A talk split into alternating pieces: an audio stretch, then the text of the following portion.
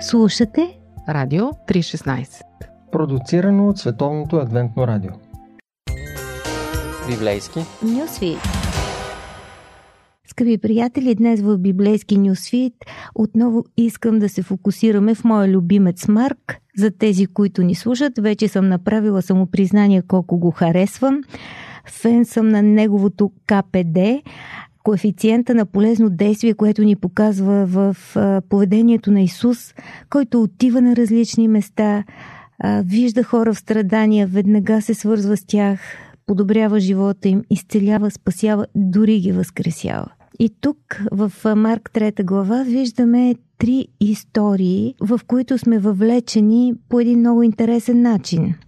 Исус задава посока на своите ученици да отидем на отсрещния бряг, докато се придвижват, а попадат в една буря в езерото, изключително страшна. Исус казва на морето да отихне, то отихва и след това се озовават на Гадаринския бряг. Но не за почивка и релакс, а Исус веднага попада в бурята на три живота. Живота на един обладан от демони човек, живота на една жена с тежко хронично заболяване, която е разорена от леченията, и живота на едно семейство, чието дете умира. Казват, ако искате да разберете логиката на Марк, вижте как прави сандвичи. Ще кажете, е, стига глупости, по това време сандвич няма и не знаят какво е сандвич. Само, че богословите ни казват, че както сандвича, за който всеки от нас си мисли, две филии с някаква екстра по средата, по сходен начин Марк ни разказва своите истории. Две истории като филии и трета с някаква екстра. И сега искам именно върху тази пета глава и тези три истории, които бегло ви споменах, да видим коя е екстрата, къде е ключът към пълнотата на големия разказ, към тази по-отворената рамка. Първата история е свързана с един мъж в много тежко състояние. Днес може би бихме го нарекли психично болен. Той е обладан. Даже е обладан от легион демони. Ако пък потърсим справка от историците, това са между 3 и 6 хиляди войници. Можем да заключим, че състоянието на този човек е изключително тежко. Той е нечист. Живее във възможно най-нечистото място – гробището – и е отхвърлен от хора с нечист бизнес. Такива, които гледат свине. За евреите свинете са нечисти. Освен това, ако се върнем в мисленето на един средностатистически юдейн от това време, десетоградието е място, където Бог не би отишъл никога, където няма да срещнете нито един свестен, разбирайте, благочестив духовен човек, където нито един равин не ходи и изведнъж Исус отива там. О, какъв шок! Не съм очаквал, че нещата са станали толкова зле. Не, той отива и среща един човек в голяма беда. Вързане с вериги, живее в гробището, но и веригите не могат да го удържат. Хората не могат да го удържат. Дори са го махнали от очите си, за да ни им напомня, че не могат да се справят с подобен проблем. Той вреди на тях, но най-вече вреди на себе си. Той е съвършено нещастен човек. И Исус казва две думи, пращат демоните му в свинете и той става разумен, смислен, даже иска да го последва. Ето е едната филия, първата. Третата история или втората филия на сандвича, ако влезем наистина в тази образност, е историята на Яир. Един уважаван, достоен човек, шеф на синагогата, а, с авторитет, вероятно и с материални възможности, чието семейство се оказва в беда. Дъщеря му умира, той отива, хвърля се в нозете на Исус, Исус тръгва с него, цялата тълпа ги придружава, стигат до къщата и там те по пътя разбират, че детето е свършило, но да не разказвам всички подробности, ние сме говорили за тях – и в къщата вече оплаквачките са поели своята роля. Исус казва нещо от рода на Абракадабра и смъртта изчезва. Представям си само м- какъв а, миг е било това. Когато вече всички са знаели, че е краят, идва Исус и вместо погребение, предполагам, че са направили голям празник за всички, които са дошли да се разделят с това момиченце. Е, може би семейството, предполагам, че е дало някакъв банкет и всички са и се радвали, че тя е жива, здрава и сред тях. Благодарение на Исус. Вие слушате Радио 316. Продуцирано от Световното адвентно радио.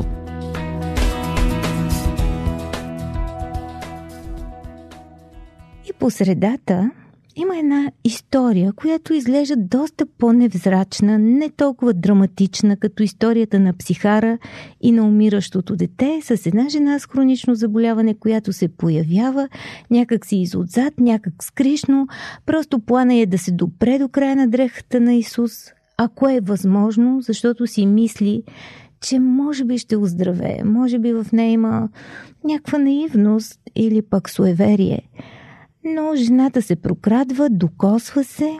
Исус не казва абсолютно нищо. Тя усеща, че някаква сила влиза в нея и, и усеща, че е здрава. И всъщност това е средната история, това е екстрата в сандвича на Лука и аз се питам, защо тук да е ключа? В крайна сметка, нито чудото е най-зрелищно, нито историята е най-драматична, но се оказва, че тези, които изследват текстовете и са доста по-напред и по-умни от мен, те са забелязали. Това е единственото място а, в а, Евангелията, където е записано, че сила излиза от Исус. Какво значи това? Когато той отдава своята сила, става ли по-слаб? Жената става ли по-силна? Дали това е някакъв енергиен обмен? А, за какво става дума? Дали някак си си разменят статута? Защото той не казва нито дума. Жената усетила, че оздравява и също не знам тук как да коментираме това и не бих навлязла. Смятам дори, че е опасно да навлизам повече в собствени разсъждения. Текста само ни казва, че Исус е искал да подчертае, че той е пожелал да изцели тази жена заради вярата и да премахне, може би, този женски момент, когато тя ще се събере с нейните приятелки, за да разкаже как е оздравяла и ще им каже О, знаете ли, познавам човека, който решава всички проблеми. Може просто отидете и да се докоснете до неговата дреха. По-скоро това, че ключът е в тази история, ми напомня за текст, много познат текст от Исаия, за един, който понесе нашите болести, който беше бит за нашите престъпления и в чието рани ние се изцелихме. Именно тази история носи намек за този ключ към трите разказа. Всъщност, заради тази сила, която Исус отдаде, и то не е просто сила, а живота си на Голгота, трите чудеса бяха възможни. Да бъде изцелена жената, да бъде освободен от демоните мъжа на Гадаринския бряг и да бъде възкресено детето на Яир. Май доста се разпрострях. За финал от правенето на сандвичи на Марк, мога да кажа, че това ми носи една изключителна надежда, защото ми дава друг поглед върху всяко едно страдание. Както Исус усмири бурята в морето, по този начин усмири бурята в живота на трима души, даже на техните близки. И той умее да направи нещата така, че всички бури да свършат с празник. И бурята на страданието, и бурята на болестта, и бурята на смъртта.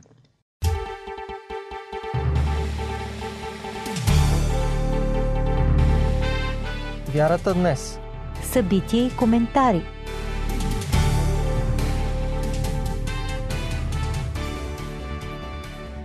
Законите са важно и хубаво нещо, когато помагат и служат на обществото. Какво обаче става, когато законите са несправедливи и пречат на свободата на хората? Как трябва да реагираме, когато законите вместо да са полезни, задушават и отнемат основните права и свободи на личността? В началото на месец май в Народното събрание на Република България беше внесен законопроект за изменение и допълнение на закона за вероисповеданията. Наскоро този законопроект премина на първо четене в парламента и това доведе до една силна реакция от почти всички религиозни общности в България. Бяха проведени няколко публични протести от хиляди вярващи в София, в големите градове, които бяха възразяване срещу предлаганите промени. Здравейте, скъпи слушатели! Вие сте с Радио 316 и предаването Вярата днес. Аз съм Борислав Ярданов и днес съм поканил в предаването пастор Милен Георгиев, който е секретар на Съюза на църквите на адвентистите от седмия ден в България. Бих искал да си поговорим с него за реакциите към предлаганите промени в закона за вероисповеданията. Здравей, Милена, и добре дошъл в студиото на Радио 316. Здрасти, Боби. Защо се организират протести от вероисповеданията и религиозните общности? С какво толкова не са съгласни относно този законопроект? Ами реално погледнато, поне протестантските вероисповедания изразяват несъгласие изцяло с предложеният законопроект за изменение и допълнение на закона за вероисповеданията. Поради неговата, мога да цитирам изказванията, които бяха правени, с които аз лично съм съгласен, uh-huh.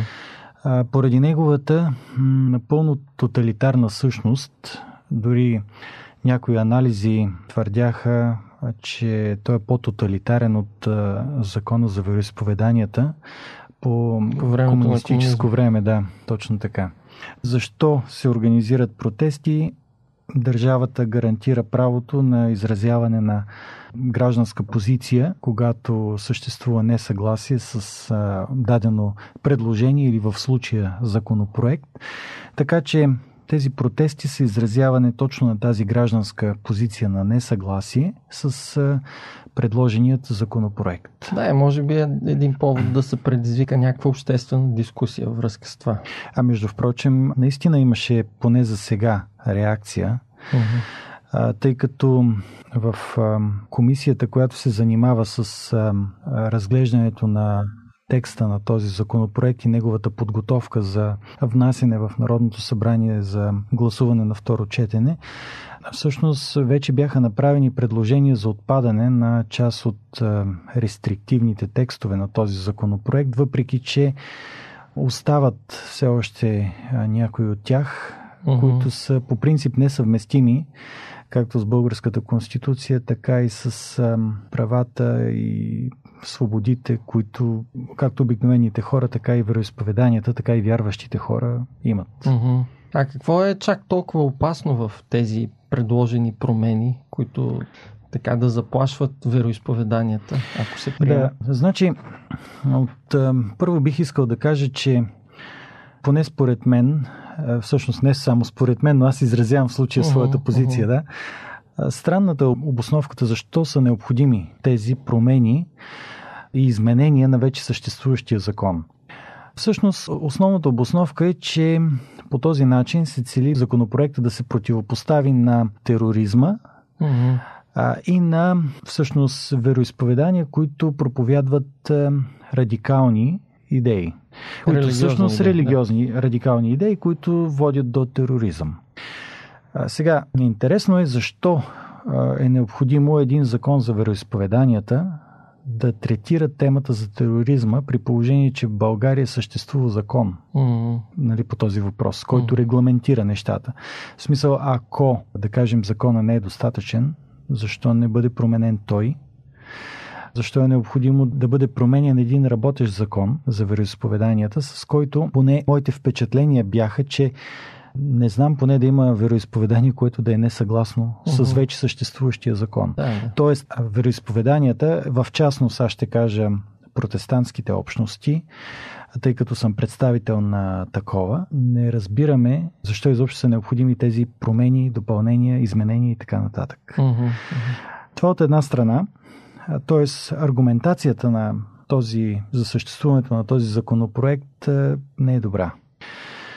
Освен това, текстовете в законопроекта, които се занимаваха с това, че държавата иска доста сериозна намеса, както в административната уредба, така и в финансовите въпроси на вероисповеданията. Това е странно, защото изхожда от презумцията, че вероисповеданието по принцип е заплашено от това да извърши дейности, действия, които са дефинирани като терористични.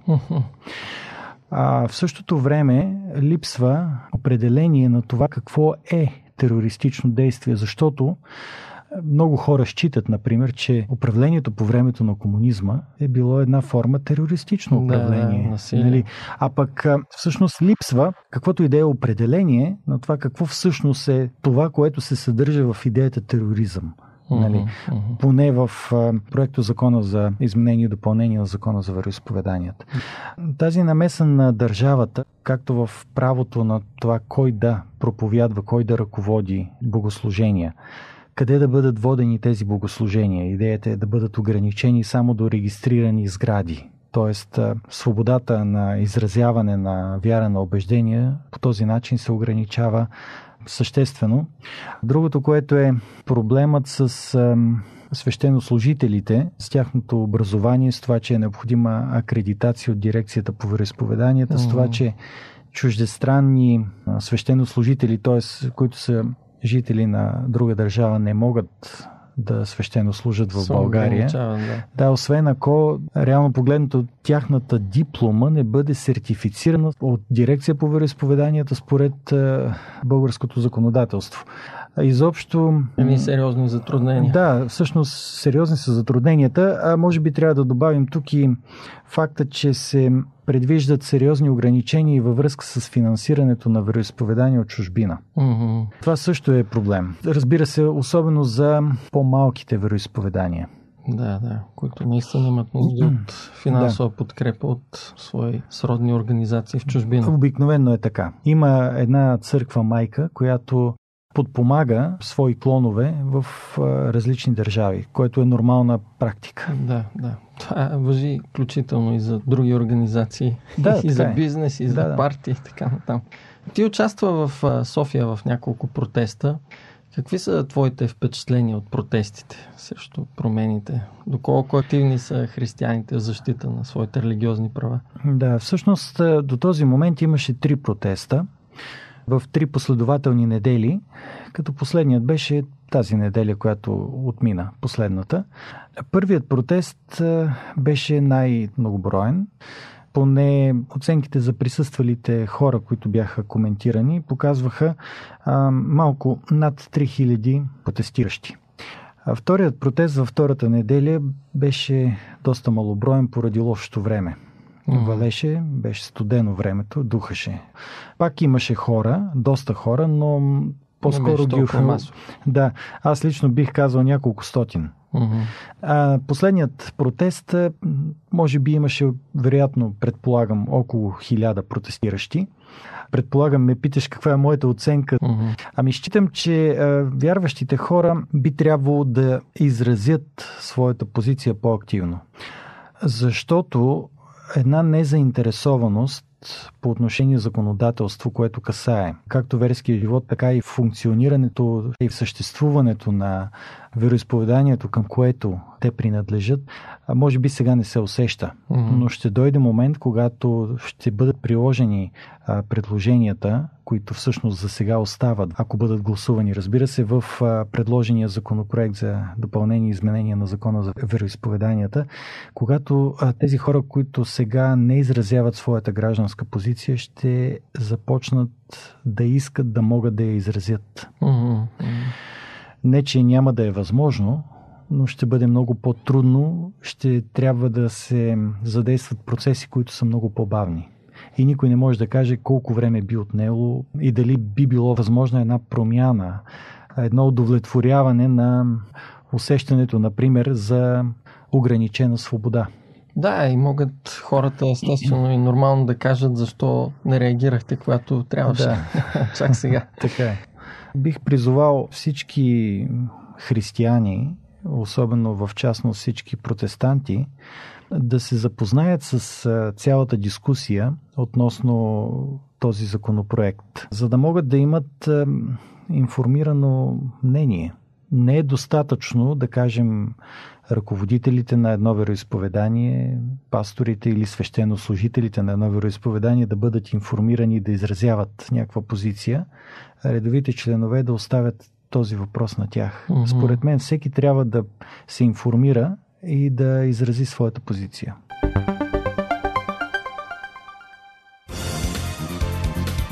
Какво да кажем за дискусии по Радио 316?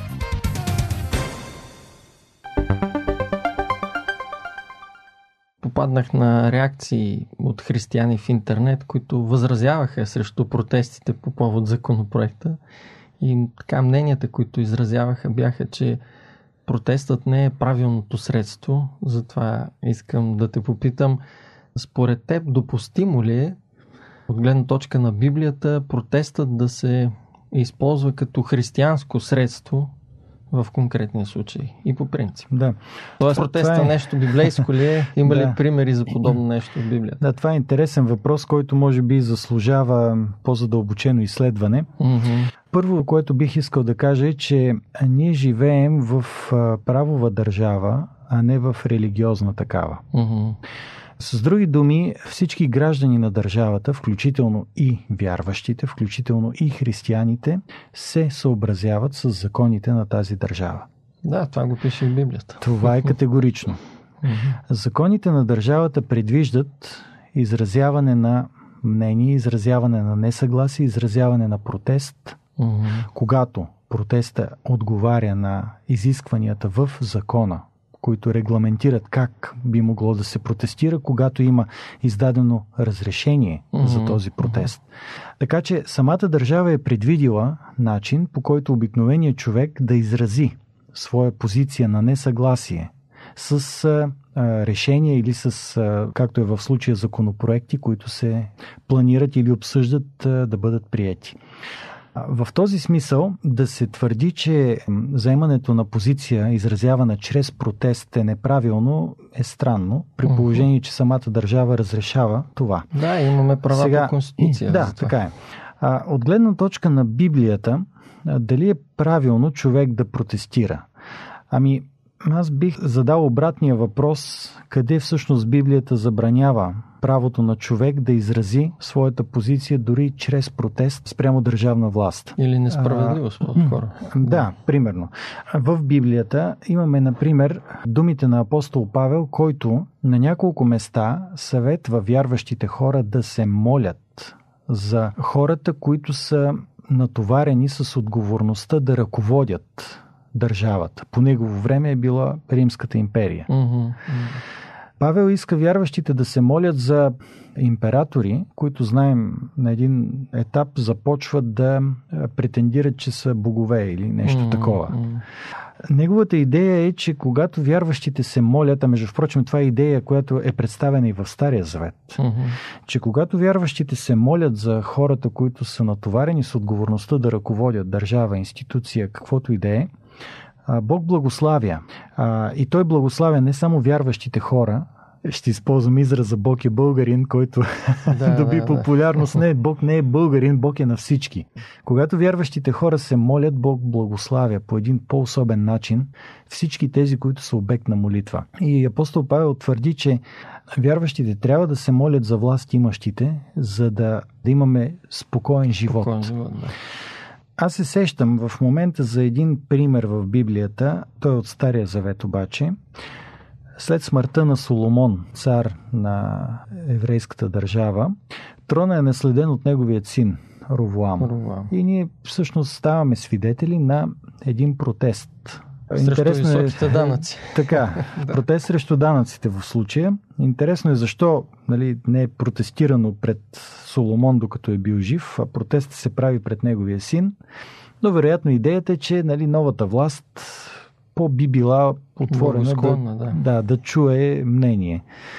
Протестът е направен, изслушани са исканията на протестиращите, чрез един техен представител, който се казва Еровоам, почти същото име като на царя. Mm. И царя, така подтикван от неблагоразумие, ясно Библията казва това, отхвърля този протест, което води до гражданска война. Mm-hmm. Дали, това е един тежък пример в историята на еврейската нация, но той ясно съдържа в себе си идеята за това, че хора протестират. Mm-hmm. Всъщност той им казва, аз ще ви отнема правото да протестирате.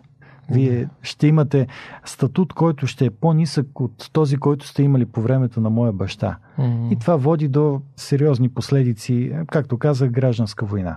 Да. Така че, според мен, моето мнение е, че да, имаме право да протестираме, ако протест е по законен начин. Mm-hmm.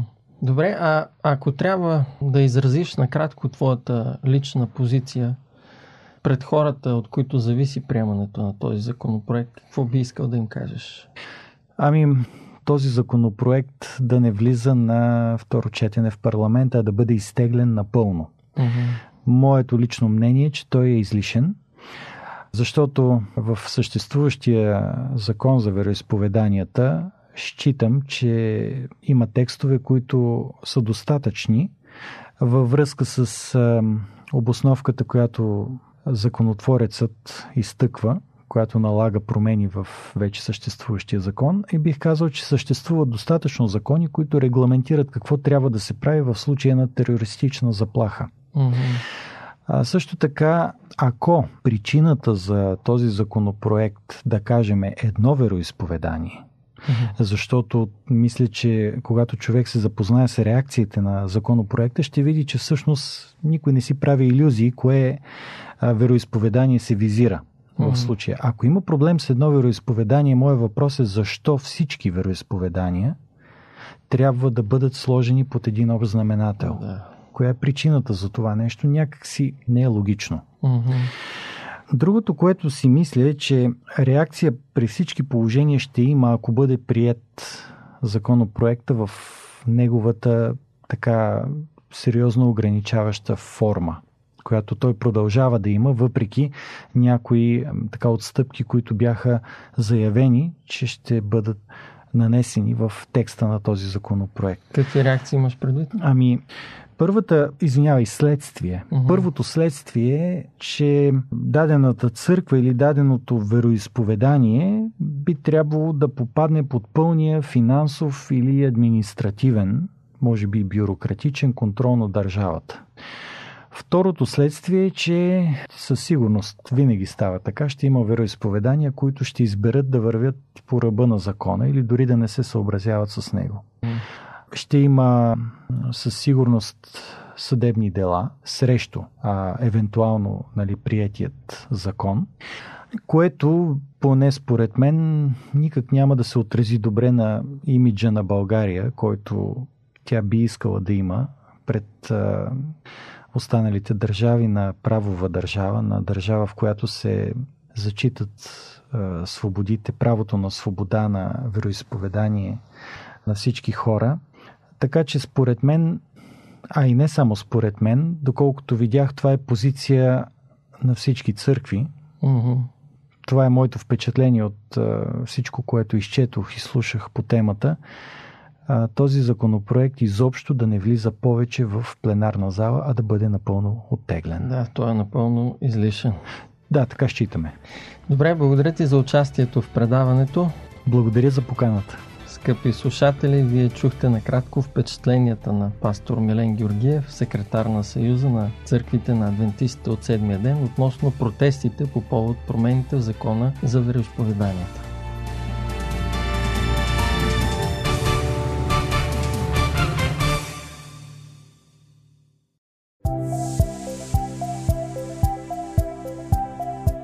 Радио 316 Продуцирано от Световното адвентно радио. Сайт 3-16.bg